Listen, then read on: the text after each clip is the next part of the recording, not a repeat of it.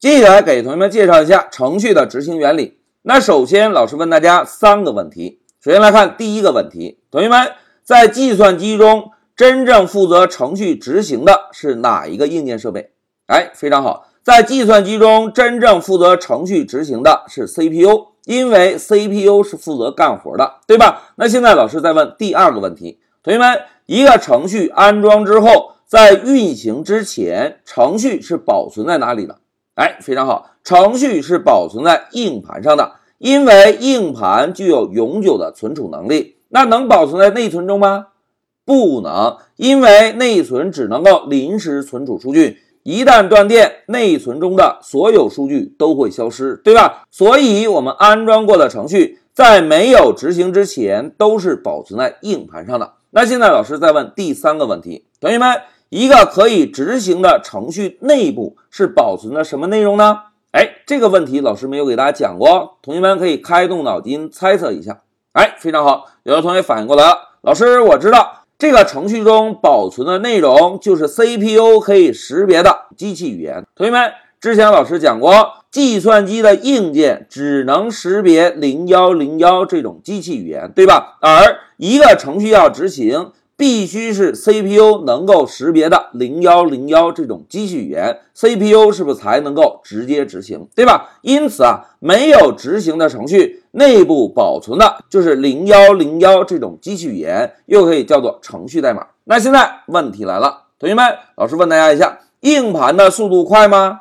并不快，对吧？那谁的速度快呢？哎，内存的速度快。那现在同学们看啊，CPU 要执行程序。程序是保存在硬盘上的，但是硬盘的速度很慢，是不是就意味着 CPU 如果直接跟硬盘打交道来执行这个程序，那执行的速度会很快吗？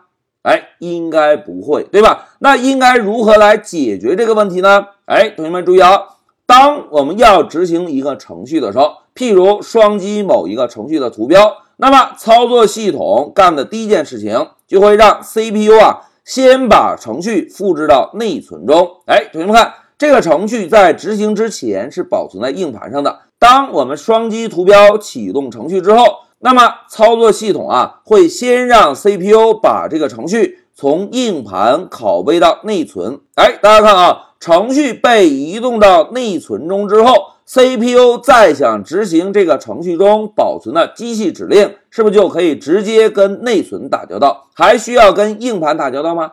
哎，就不用了，对吧？那现在同学们看啊，内存的速度快，那么 CPU 直接跟内存打交道，是不是就可以让我们程序执行起来咻咻咻非常非常快，对吧？哎，这个就是程序的执行原理。那老师呢，再给大家简单小结一下啊，同学们，一个程序啊。在运行之前是保存在硬盘上的。当我们要运行程序的时候，CPU 呢会首先把这个程序从硬盘复制到内存。之所以要复制到内存，最关键的原因就是因为内存的存取速度快，CPU 直接跟内存打交道，才能够让这个程序的执行速度更加的快。哎，这个就是程序的执行原理。一句话讲，程序要执行。首先，第一步应该干什么？